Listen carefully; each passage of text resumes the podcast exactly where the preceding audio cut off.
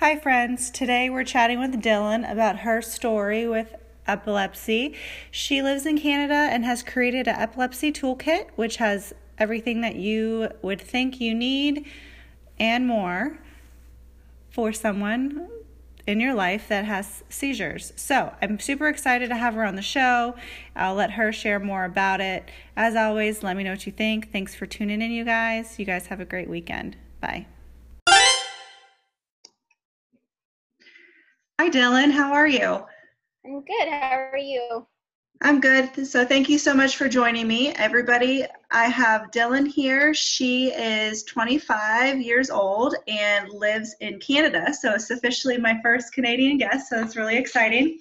Um, so I have Dylan here today to chat with you all about a couple of different things. But the biggest thing is her passion project, which is called the Epilepsy Toolkit, which I, when I saw it online on social media, I got really excited about it. So um, I definitely want her to tell you all about it too. So, Dylan, tell me about a little bit about yourself.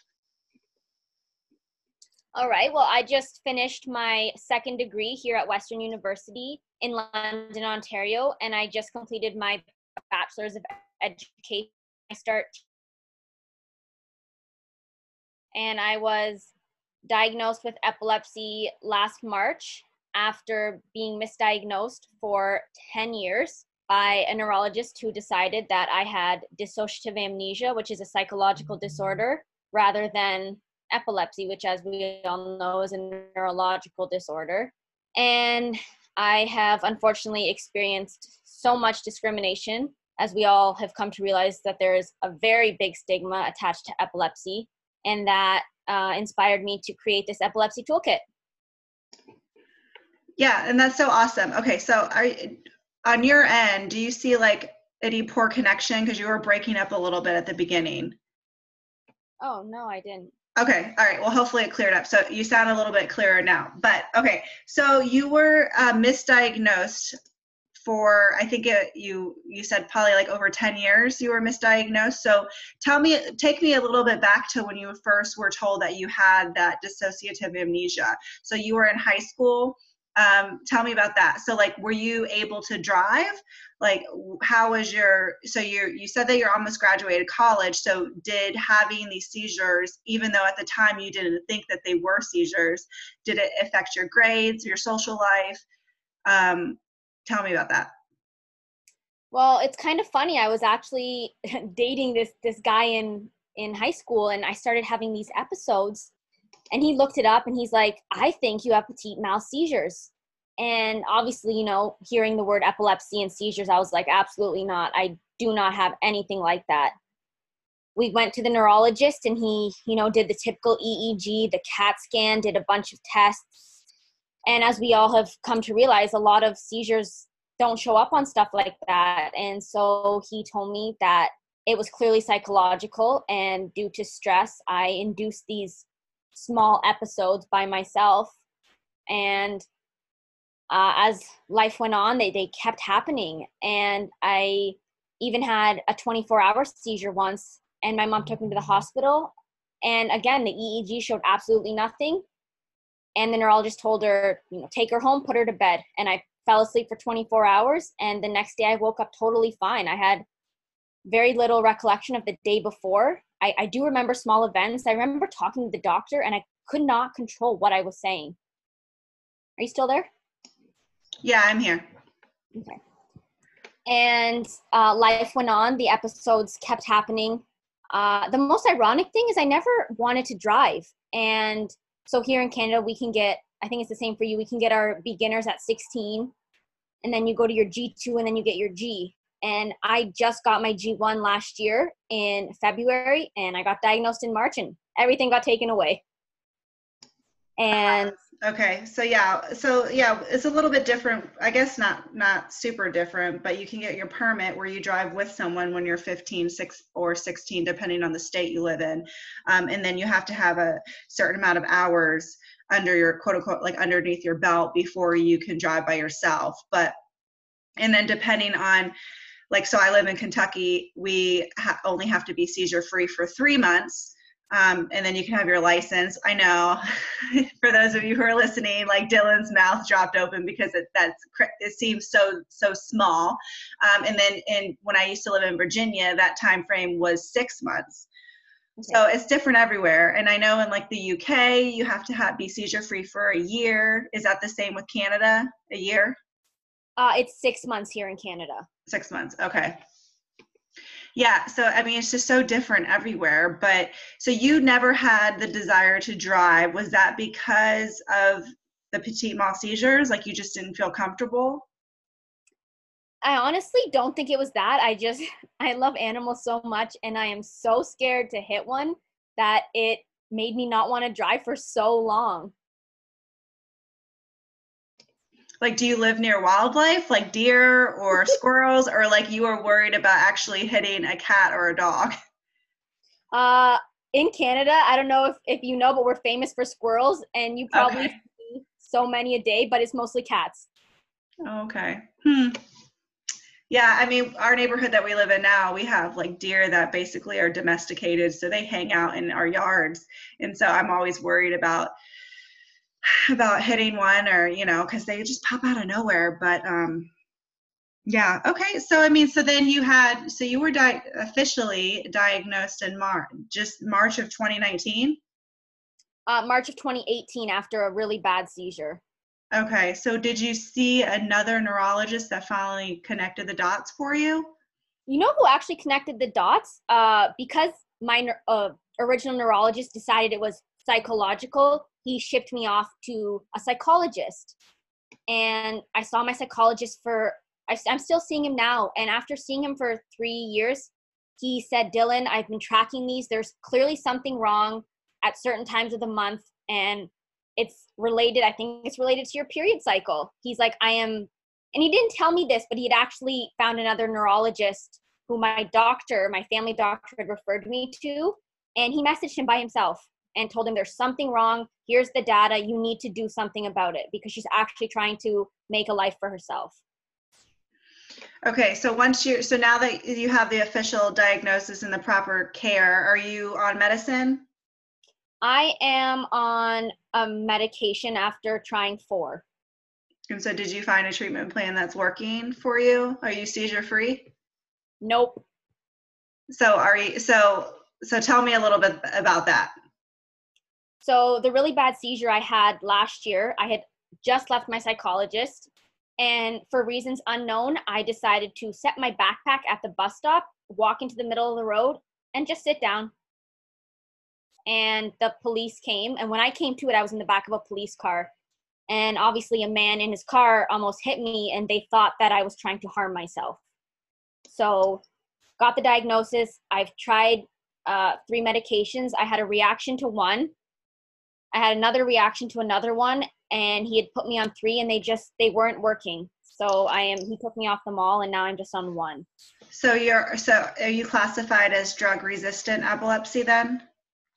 The neurologist says yes, but uh, unfortunately, I've only seen him three times, so I don't really trust his judgment.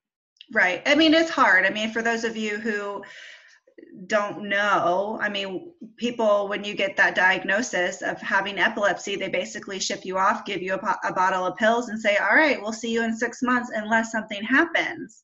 So I only see, I've been seizure free for five and a half years, so I only see my neurologist every year.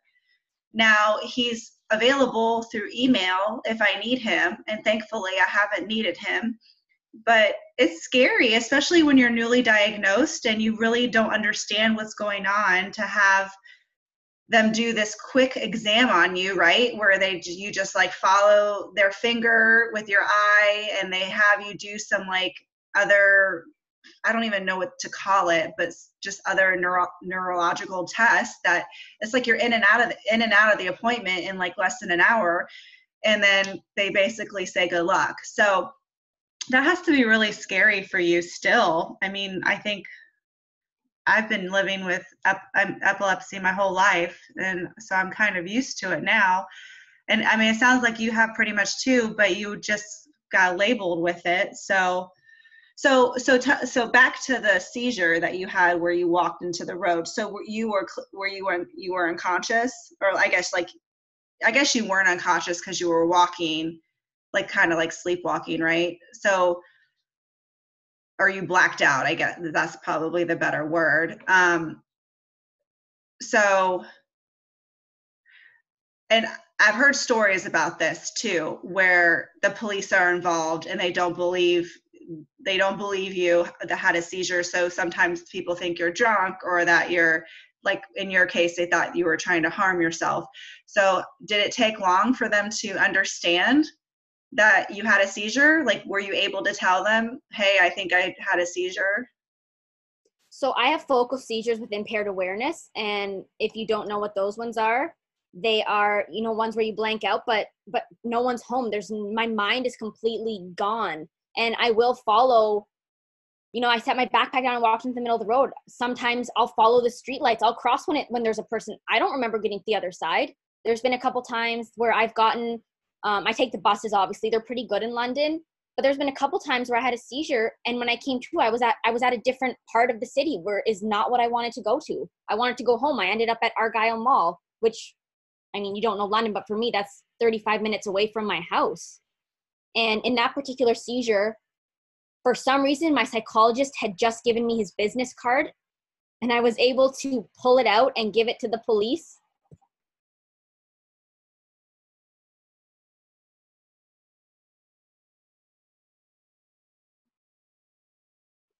And they had they called him and he said, "No, no, no, like we're we're investigating this. She's fine. Just just let her go. And the policeman that day was really nice and he asked where I was going and I said I'm I'm just going to the gym to work out. Brought me to the gym said bye never heard from them again until I had another seizure in university last year. And I I I did tell all my teachers I didn't really want to. I told them you know the doctor's trying to figure out what's wrong. Please if I do anything just throw me in the hallway give me my water I'll be fine and this one teacher I had an episode in class and she called the campus police and I got escorted out because they probably thought I was on drugs. So even though you told her specifically that you had seizures and this is how you act during a seizure, she still called the police? She did. I think out of uh, her being scared because she actually ended up being one of my favorite teachers, mm-hmm. and to this day is one of the only ones who still talks to me and is very supportive of of what I do. You know, she uh, she was actually one of the only ones who messaged me when I was in the newspaper and said, Dylan, I'm really proud of you. Yeah, that's awesome. So let's shift gears a little bit. So since you've you kind of talked about it, so is that that's one of the reasons why you decided to make this toolkit because of your past experiences? A hundred percent is okay. why I decided to make this toolkit was because of the stigma around epilepsy. Okay, so talk to me about what's in the toolkit. So it's, it's actual physical product, right? It is a physical product. Okay, and what is in it? Inside it, I decided to make it simple. You know, I thought there was so many things I could add to it, but because I want to bring this into schools, I thought it would be uh, easier to just make it pretty simple. So inside the toolkit are just three things. And the first one is just a pamphlet, which I created myself. It's called Epilepsy in a Nutshell. And inside, I just described the different types of seizures and then in the center are first aid instructions because as we know those are very important when it comes to seizures uh, the second item is a timer i included with five minutes on it because most of us have learned with seizures that you know anything any seizure more than five minutes is a neurological emergency but right. i did write in my pamphlet that you know you can call 911 whenever you want to if you don't feel comfortable call 911 that was one of the biggest uh, comments i got was why only five minutes what if i don't feel uncomfortable so I decided to add on in the pamphlet when you don't feel uncomfortable, you think something is seriously wrong, call 911. Yeah. I mean, I'm a I don't I'm I'm a seizure first aid trainer and that's that's pretty much mimics exactly what I tell people. So that call 911 if you feel more comfortable. I mean, it's better to better to call than not to call. So that's awesome. Yeah, I don't I don't know about you, but if um which isn't obviously a, a hindrance to anything, but if we call 911 and the ambulance comes, we get charged. Oh, I'm not, I don't know. I'm not sure. I think I, I don't know how it works. That obviously does not matter. I just I want everyone right. to call 911 if they don't feel comfortable. But unfortunately, even even with that, I feel like there's a big stigma with it. 911 callers, like the ambulance and stuff, might get annoyed. But you know, it's a it's a big thing and it's important. And the last thing, which is the most important, which has been getting the most attention, is a little uh, device that speaks first aid first aid instructions to the individual. And this is obviously not going to happen during a seizure because you don't have time. You want to make sure that person's okay. So I decided to include this as a prerequisite, like do it before someone has a seizure. You want to learn about epilepsy before you ever have to encounter it. So I'll uh, I'll play it for you. It's just like 10 seconds. Your first aid. The most important thing is to remain calm. Check for medical alert bracelet. If the individual is on the ground shaking, remove any sharp objects out of the way.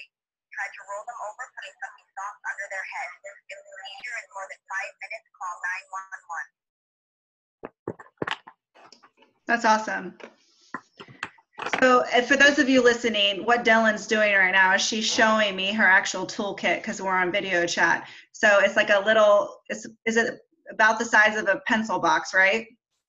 Yeah, at first it was in a big shoebox because I was going to add more things, but I decided to just make it simple. And you know how long this box took me to find? it took me forever, and I finally found it at the dollar store here in town. And it's perfect. It fits all three things perfect. Perfect. And that's your recording on that little device with the first aid? Yes, that is my recording. That's awesome. And so have you do you carry that with you at all times? Is that what you recommend for people? I've brought it with me to the workplaces um, because obviously, you know, I, I work, I have three jobs. You know, I'm trying to keep busy. I unfortunately just had to tell my third boss. I, I've only been there for two months and I decided I, you know, I'm in the newspaper. I better tell this guy that I have epilepsy before he finds out. And so I have shown them this kit. Uh, whether they really care or not, I'm not sure, but I feel comfortable bringing it with me. My coworkers are happy that I bring it with them, and show and have showed them. So is this toolkit just for the person who has seizures, or could it be for family members too? No, I created this toolkit not for the individual, but more as an educational tool for workplaces or especially classrooms, like just for a teacher to have, a family member to have. So the individual would not be having it with them. For now, I'm just trying to show people about it, so I do carry it with me. Awesome. And so if someone listening wants to order one, where can they find it?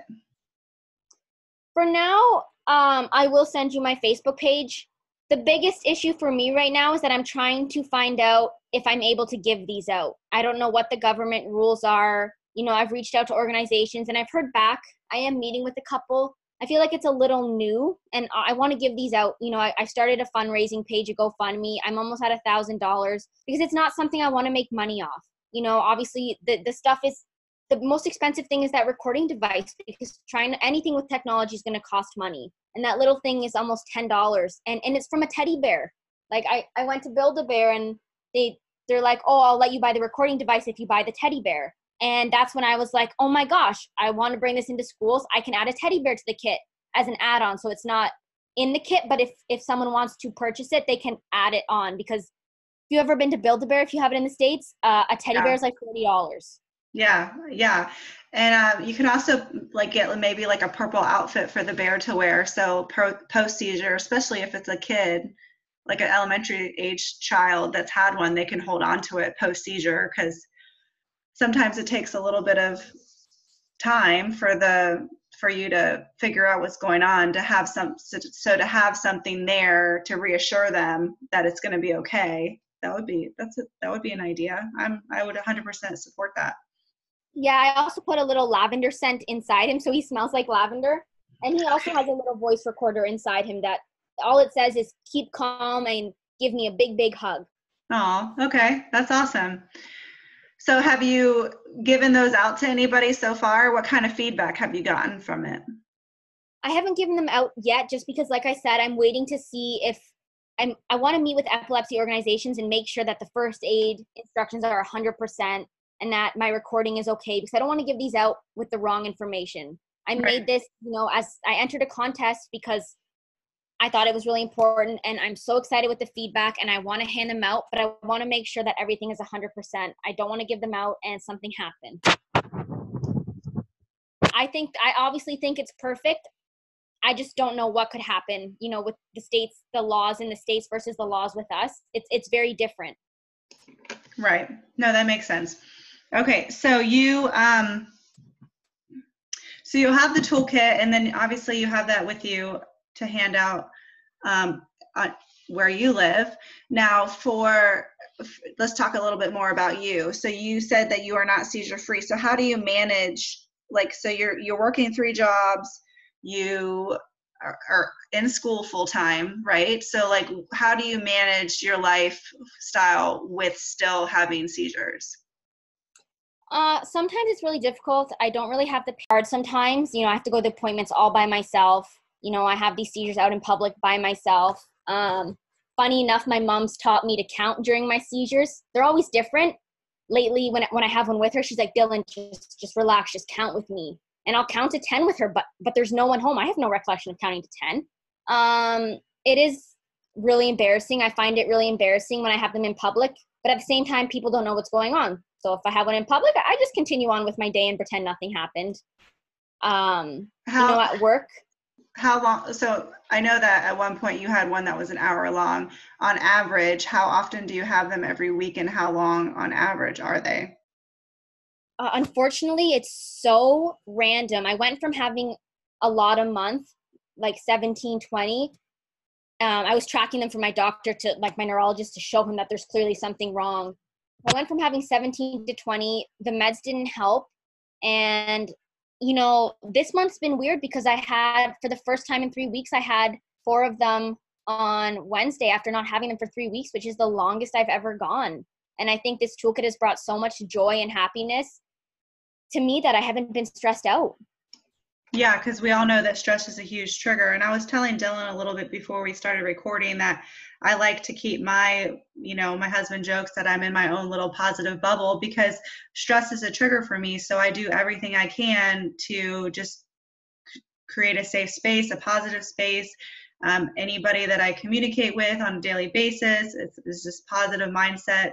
Um, I don't, I'm really careful and, and about who I let in um, just because it is so important. So, yeah, if you find something that you're passionate about and that you're not super stressed, I mean, that's great. So, have you? I know that you said that your dad thought that maybe you can fix things with like alternative therapies. Have you tried any alternative therapies?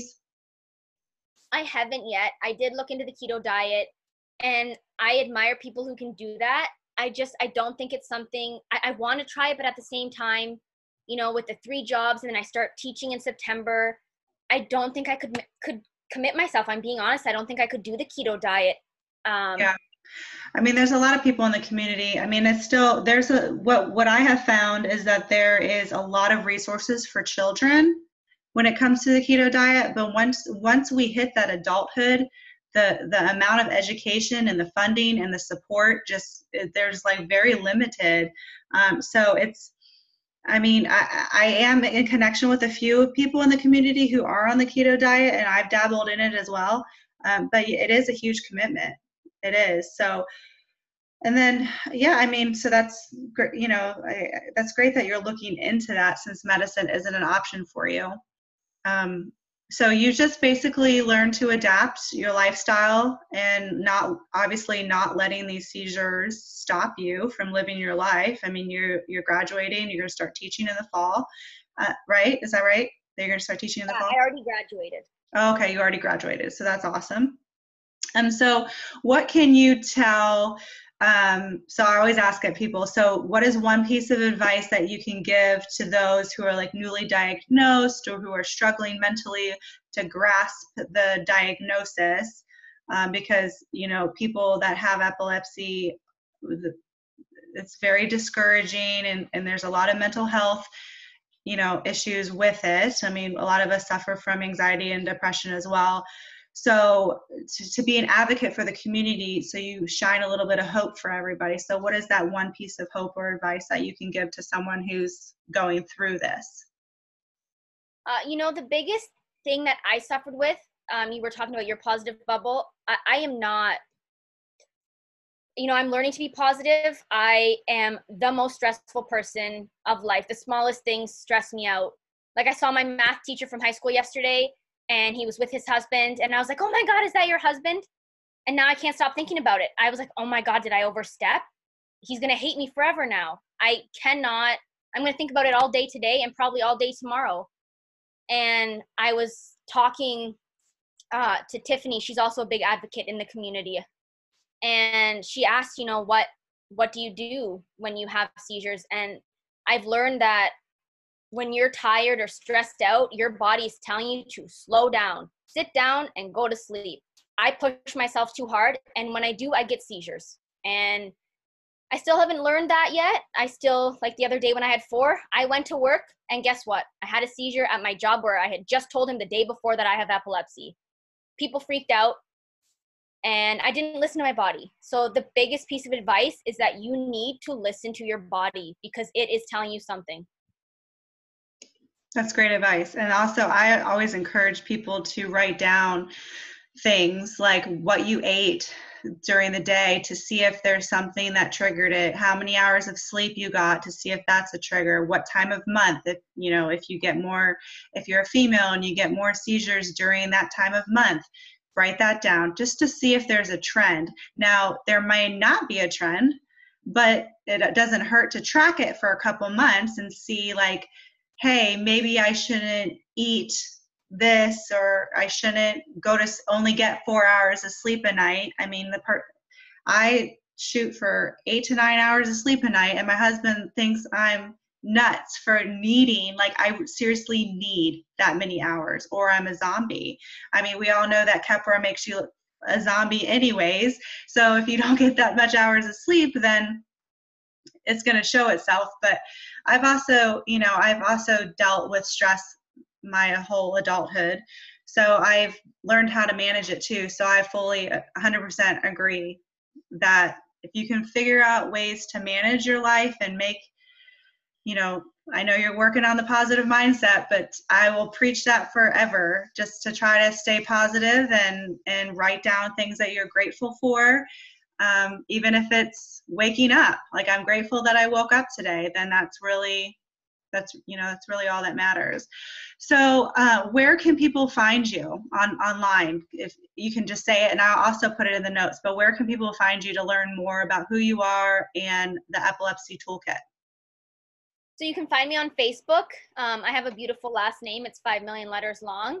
Uh, my name is dylan DiGirolamo um, that is an Italian last name, by the way. Uh, you can find me on Instagram as well, and I am I'm trying to make a Facebook page where people can ask me questions. But the best way for now is probably Instagram because Facebook messages keep going to that unseen filter. Okay. Yeah, Instagram is really where you can find a whole lot of whole lot of advocates in the community. So I just want to thank you for being on here with me, and then I will also um, put all your social links for people to find you. Thank you. I hope we get to keep in contact. No problem.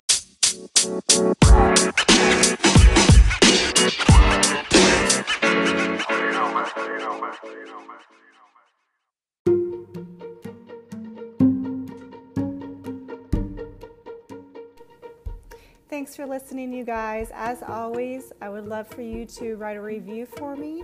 Um, go ahead and screenshot this and share it to your social media and tag me. It's at 1 in 26 podcast, and I will reshare it as well as give you guys a shout out.